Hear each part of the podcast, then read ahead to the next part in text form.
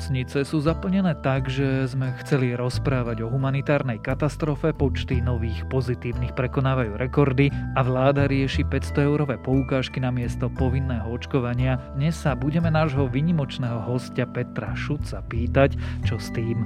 Je štvrtok 2. decembra, meniny majú Bibiány a Viviány a dnes by malo byť sichravo a zamračené. Pripravte sa aj na dážď a vo vyšších polohách by malo snežiť. Skrátka, ak musíte von, dobre sa oblečte. Denné maxima by sa mali pohybovať niekde medzi 1 až 8 stupňami. Počúvate Dobré ráno? Denný podcast denníka Sme s Tomášom Prokopčákom. V kompóte nájdete darčeky naozaj pre každého. Pre starých fotrov aj staré matere, hubárov a hubárky, turistov aj turistky. Dievčatá aj chlapcov, povalačov aj povalačky, psíčkov aj mačičky, cestárov aj cestárky, krovky i kroviakov, Čechoslovenky a i železničiarov. Darčeky pre všetkých menovaných a menované i nemenovaných a nemenované nájdete na troch adresách kompot.sk, Laurinská 19 a Borimol v Bratislave. Výnimočný dizajn, svetlá v tvare anielských krídel a najlepšia bezpečnosť v triede – Také je obľúbené SUV Hyundai Tucson. Posaďte sa do jeho komfortných sedadiel a užite si jazdu s náladovým osvetlením, veľkou obrazovkou a špičkovými technológiami. Užite si zimu s Tucsonom. V Autopolis Bratislava máme autá i hneď k odberu. Navštívte Autopolis online na www.autopolis.sk.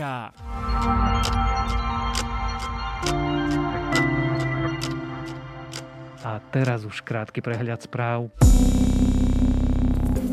Lockdown a zákaz vychádzania zatiaľ pribrzdili len auta a rast nových prípadov. Počty nových pacientov v nemocniciach pritom aj naďalej rastú, neklesajú ani počty zásahov záchraniek. Dôvodom ale môže byť aj to, že je ešte prískoro, aby sa opatrenia prejavili. Viac o tom, aké sú prvé dôsledky lockdownu, si môžete prečítať v článku na Sme.sk. Vláda schválila zavedenie očkovacích poukážok pre seniorov. 500 eur by mali dostať všetci zaočkovaní ľudia nad 60 rokov. Proti návrhu hlasovala strana SAS. Otázne teraz je, ako bude vyzerať hlasovanie v parlamente.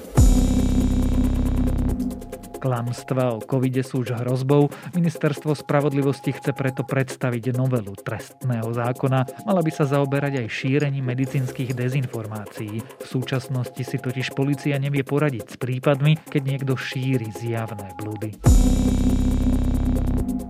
Ukrajinský prezident Volodymyr Zelenský včera žiadal od Ruska priame rozhovory.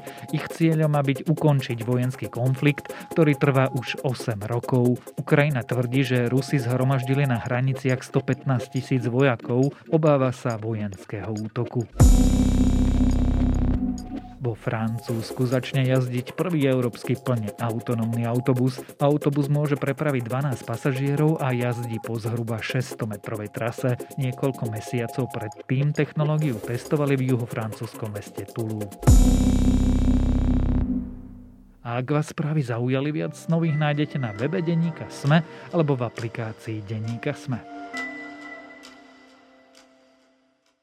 Lockdown v skutočnosti je aj nie je, keďže jedna polovica krajiny predstiera, že existuje a druhá ho ani nedodržiava. Chystáme sa minúť pol miliardy na korumpovanie ľudí, ktorí sa dodnes nedokázali zaočkovať a o nevyhnutnom povinnom očkovaní koalícia nemá ani poriadne odvahu rokovať, čo sa teda medzi vládnymi stranami odohráva, čo to robí s krajinou v čase najväčšej krízy od druhej svetovej vojny? A kam nás to vovedie, sa dnes budem pýtať komentátora denníka denníka SME Petra Šúca. Strana SAS vyhodnotila, že tieto problémy netreba takýmto spôsobom riešiť. Keď vyhodnotíte vy, že takto to netreba riešiť, úplne v pohode, keď to vyhodnotia v opozícii, že nechcú dať peniaze dôchodcom, nechcú dať e, peniaze dotknutým sektorom, tak to bude. Ja som s tým zmierený. Opýtam sa hneď na úvod takú moju tradičnú otázku. Vládne nám ešte táto vláda? Tak e, je, je pri moci. No tak je v, úradoch sedí, práve som o tom teraz rozprával, už neviem, neviem ani kde, že vládne. No proste e, znakom koalície, politickej koalície je, že presadzuje, že sa dohodne na nejakých e, prioritách, na nejakých zákonoch, koncepciách, reformách, ktoré potom má väčšinu v Národnej rade, v parlamente a, a presadí. Keď je, toto berieme za základný znak koalície, tak e, táto koalícia už neexistuje, pretože e, proste presadí veľmi málo. Teda niečo presadí, teraz niečo presadila, už si presne nespomínam, ale vidíte, tie reformy podľa môjho názoru nepresadí ani tie nemocnice, nepresadí ani tú školskú reformu, a ani tú 363 a, a tak národné, národné parky možno, neviem. To by sa dalo, dalo menovať, to, sú tie naj, najčastejšie veci. Takže e, oni vládnu, e, lebo tie rezorty ovládajú, tie rezorty ovládajú, ale nejaká funkč, funkčná koalícia to nie je. Prečo to tak je? Prečo sme v situácii, keď na papieri vláda vládne, ale keď sa pozrieme na reálne vykonávanie politickej moci a presadzovanie aj vlastného programu, tak sa to skrátka neodohráva. No tak prečo to je? No tak lebo e, mentálne sú takto nastavení. To nie je šťastné ako po ľudskej stránke.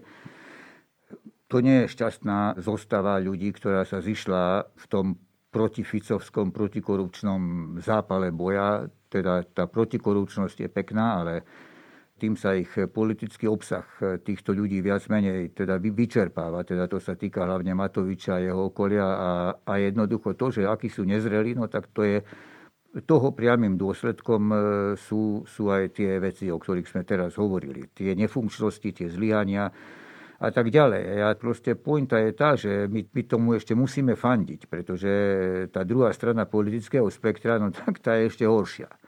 To je, to je, taká je slovenská realita.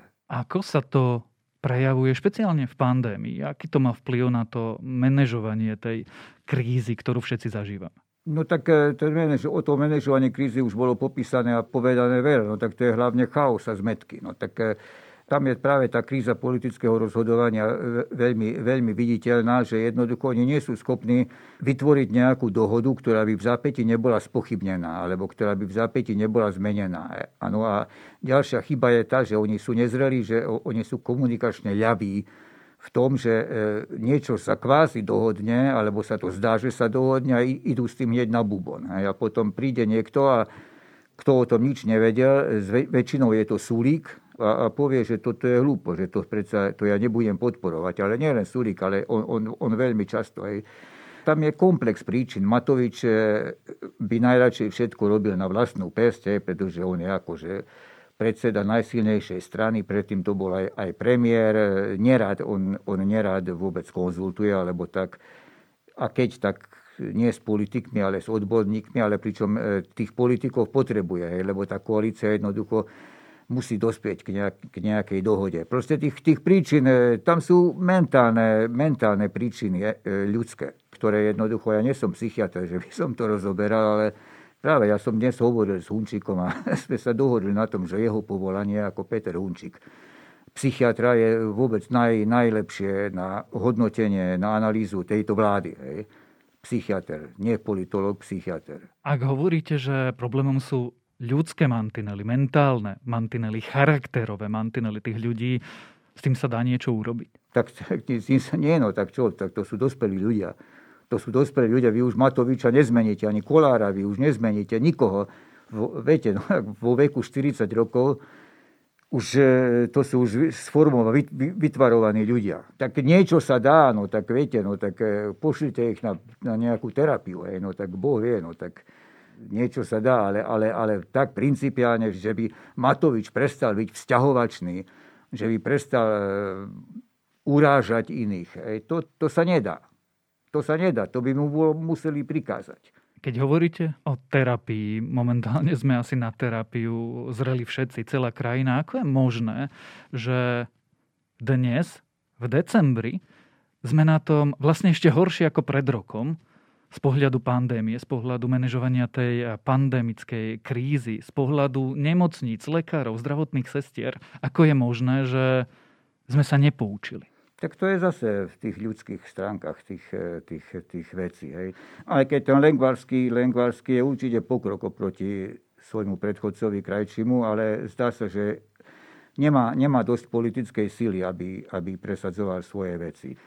Musím sa stále vrácať k tomu, že e, to by som aj diskutoval, či, či je to horšie ako pred rokom, lebo teraz predsa len 40% ľudí je zaočkovaných, čo nie je veľa, čo je málo, ale dá sa povedať, že najmä tí, ktorí už zobrali tretiu dávku, tak e, majú dosť vysokú pravdepodobnosť, že sa nenakazia a viem, že to ne, nedeli ani nenásobí, ale proste nie je to horšia situácia, než pred rokom to nie je. Aj menej ľudí zomiera. Pri rovnakom počte nakazených, infikovaných e, ľudí a pri rovnakom reprodukčnom čísle zomiera menej ľudí v nemocniciach. Nemocnice sú rovnako plné, plné sú ako, ako pred rokom, ale proste to je, to je dôsledok toho očkovania. Takže nepovedal by som, že je to horšie ako pred rokom, ale ani lepšie to veľa nie je. Naznačili ste, alebo teda máme 40-44% zaočkovaných eh, ľudí, je to málo. Čo s tým? Máme tu nový nápad toho času ministra financí, ktorý chce rozdávať 500 eurové poukážky. Ja som schizofrený v tejto veci, lebo takto, hej, ja som eh, možno viete, ja som rozpočtový jastrab, hej, teda ja, ja som za veľmi prísne stráženie veci. Na druhej strane peňazí, hej, a, a čo najnižšie deficity a čo najmenší štátny dlh. Hej, to, to je 30 rokov, čo som politický komentátor, tak fakticky bojujem za čo najmenší dlh. Hej. To som sa naučil ešte od Klausa. No. Na jednej strane som fiskálny jastrab, na strane druhej je očkovanie hrozne dôležité fakticky je tu skutočne jediná, jediné riešenie, ako sa z toho dostať. Aj keď treba povedať, že to očkovanie, tak ako sa zdalo pred rokom, že, že to bude rieš- e, game changer, tak to game changer to nie je, pretože z rôznych dôvodov. Hej. Proste očkovanie je, je veľmi dobrá vec, pomáha, ale nie je to game changer. Hej. Ale aj tak to očkovanie je dôležité, čiže, čiže tých 500 miliónov e, zrejme nebude vyhodených úplne do luftu, pretože ak sa naočkuje určité relevantné, neviem aké je relevantné, ale povedzme, že nejaké relevantné percento dôchodcov, ktorí naozaj 500 eur je už veľký peniaz pre dôchodcu. Hej. To je jeden dôchodok. Hej. Takže dá sa očakávať, že na to, na to dostane niekoľko, niekoľko, neviem koľko, ale niekoľko tisíc určite dostane dôchodcov. Na druhej strane samozrejme sa treba pýtať na efektivitu. Hej. Proste, či by sa tých 500 miliónov nedalo využiť aj vzhľadom na očkovanie. Napríklad, keby tých 500 alebo o mnoho menej, desatinu z toho, 50, alebo keby 5 miliónov, keby stotinu z toho vložili do naozaj kvalitnej komunikačnej kampane, či by tým nezískali viac, ako napokon viac. Na, naozaj, lebo tu boli nejaké kampane, ale tie sú úplne o, o ničom, hej, tie sú slabé. To sa nedá povedať, že to boli nejaké kampane. Hej. Pričom to ako to je úplný základ hej, pre to očkovanie. Najmä pri tom dezinformačnom tsunami, hej, ktoré sa tu valí, dezinformačné tsunami, tak to je úplný základ, hej, aby bol nejaké dobré e, informačné kampane, ktoré, ktoré neboli. A, a otázka je tá, či keby sme stotinu, hej, stotinu z tých 500 miliónov, keby 5 miliónov o, o, otočili do naozaj, čo už je veľmi slušný peniaz, hej, otočili do, tých eh, informa- do nejakej informačnej kampane očkovacej, či by to neprinieslo lepší výsledok. A keď nie 5, tak 25. Hej. Proste, ale, ale stále podstatne menej než tých 500 miliónov. Čiže tá otázka, že či je to efektívny výdavok, no nie je to asi, aj, aj keď koľkokoľvek ľudí sa... Ale no tak to je Matovič. No tak od Matoviča nemôžete čakať nič, nič geniálneho. Toto je tá výhrada, ktorá sa týka hodnoty za tie peniaze. Tá ano. filozofická časť tej výhrady je, ale čo tí poctiví ľudia, ktorí, 2,5 milióna ľudí, ktorí sa nechali zaočkovať. Vy ste sa nechali zaočkovať, ja som sa nechal zaočkovať. Sedíme doma, dávame si pozor, všetko dodržiavame a nás odmení kto? Tak eh, dobre, tak ja nechcem za to nejaké peniaze. No, dokonca aj ja dostanem teraz 500 eur, keď sa zaočkujem treťou dávkou. Ja som práve dostal ako pozvanie na tretiu dávku a keď sa zaočkujem treťou dávkou, tak podľa toho, čo sa, ako som dobre rozumel Matovičovi, tak aj ja dostanem teraz 500 eur za tretiu dávku. Čiže, čiže, čiže sa nesťažujem, ale, ale som dôchodca. Hej keby ste na to nevedeli. Ale tak e, rozumiem vašej otázke, že, rozumiem vašej otázke, že mnohí, no ale tak e, treba si ujasniť v hlave priority. No čo je priorita? Priorita je to, aby bolo čo najviac ľudí zaočkovaných.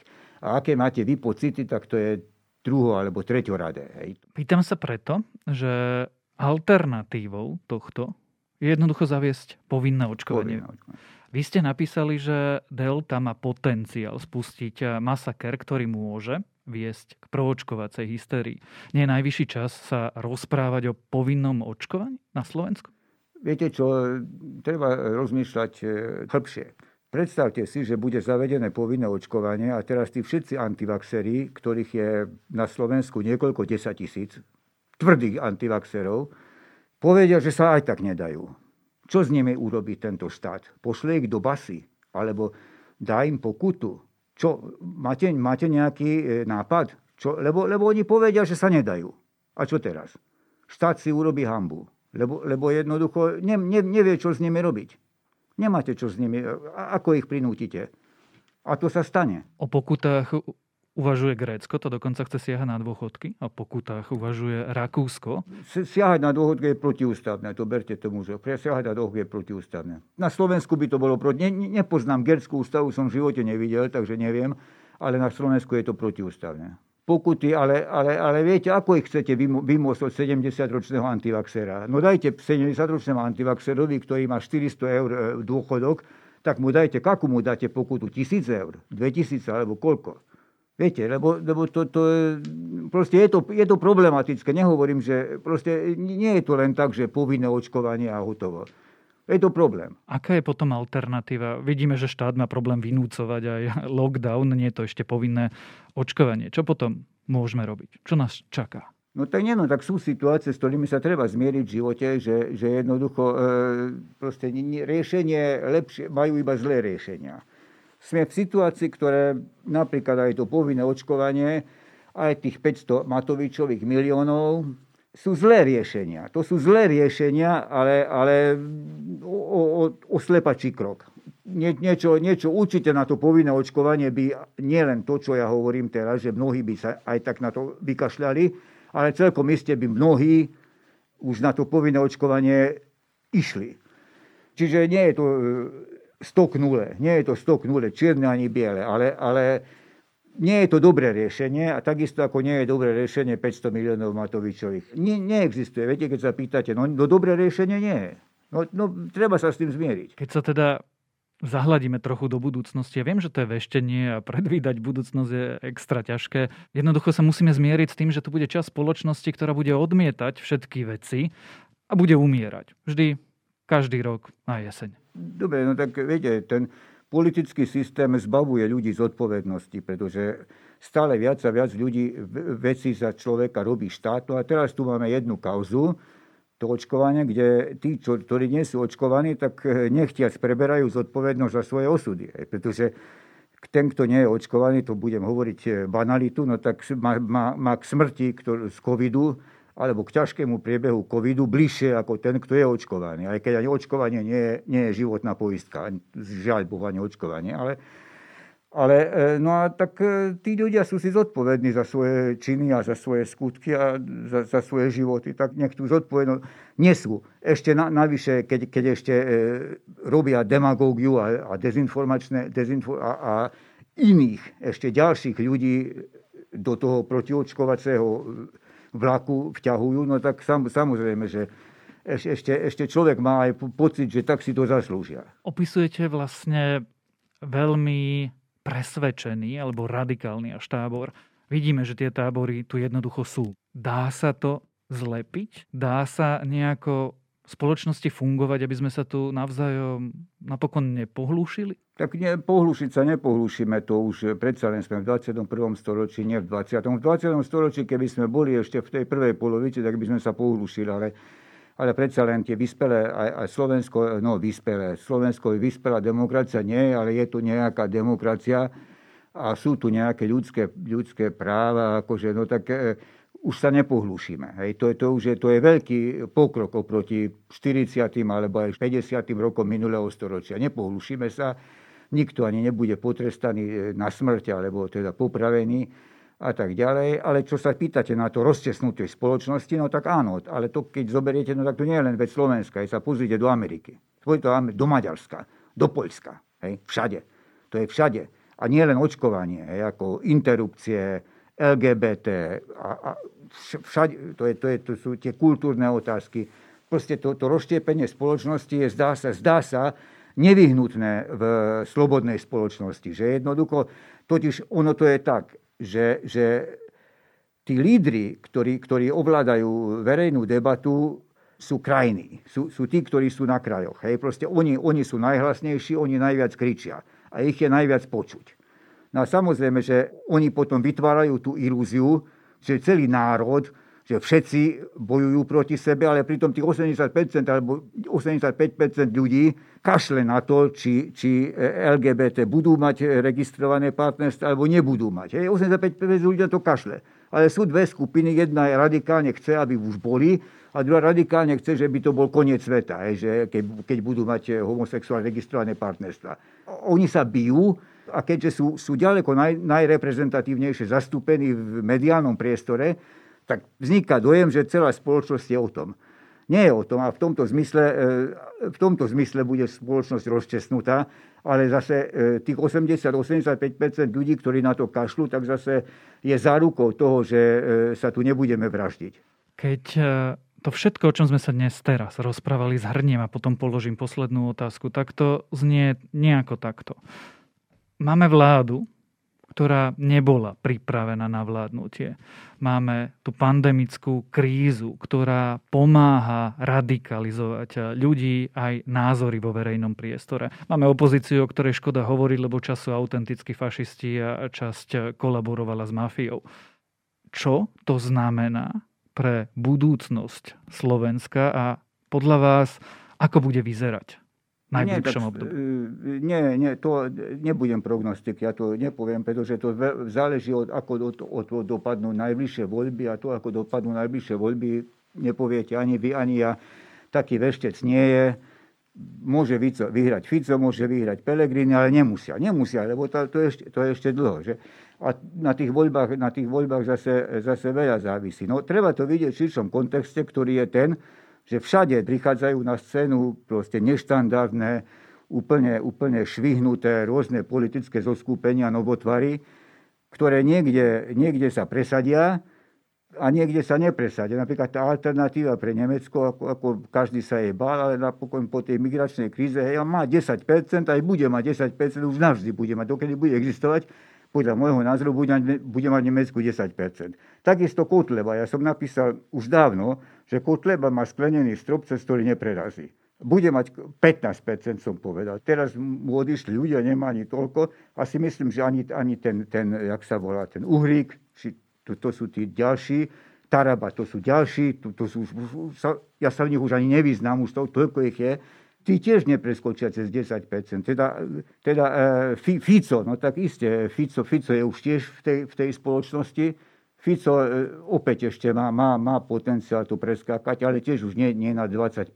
Proste, proste e, nevidím, nevidím e, tú hrozbu teraz momentálne, že by, že by sa Slovenska ujala nejaká vyloženie fašistická, proste nejaká, nejaká krajine, krajine pravicová, hej, nejaká alternatíva, ale, ale zároveň súčasne platí, že celá politická scéna je maximálne nezrelá, hej, nedokonalá a, a, a ani tí, ktorí, ktorí sú akože dnes na tej kvázi správnej strane, tak e, nie sú dobrí. Hej. Proste to je, to je jasné. Či, čiže tá prognóza nie je rúžová, ale ale, ale no nevyberiete si. Tak uvidíme, budeme to spoločne sledovať. Vy o tom budete písať, Áno. my o tom budeme rozprávať. O Slovensku nielen v časoch pandémie sme sa rozprávali s politickým komentátorom denníka SME, Petrom Šucom. Ďakujem. Aj keď 2 a 2 budú navždy 4, svet financií sa bude meniť neustále. Lebo na trhu vie byť 2 a 2, niekedy 5 a niekedy aj 3. Tak kto sa v tom má vyznať? Predsa ten, kto počúva podcast Financie bez obalu od A po Z. S generálnym riaditeľom 365 banky Andrejom Zaďkom sa o tom rozprávam ja, Mário Šmíkal. Podcast vám prináša 365 banka a každý druhý útorok ho nájdete vo všetkých podcastových aplikáciách. Vážite si svoje zdravie a radi si udržiavate zdravú dušu? My tiež. Naše podcasty o zdraví pre vás nahrávame naozaj s radosťou. Unión zdravotná poisťovňa vám prináša až dva podcasty zamerané na zdravie. Podcast Zdravé reči sa venuje zdravému životnému štýlu a dobrej fyzickej kondícii. A v podcaste Zdravá duša na vás čakajú zaujímavé rozhovory o duševnom zdraví. Naše podcasty nájdete na všetkých streamovacích službách. Aj vďaka nim môžeme meniť životy k lepšiemu. Prajeme vám príjemné počúvanie.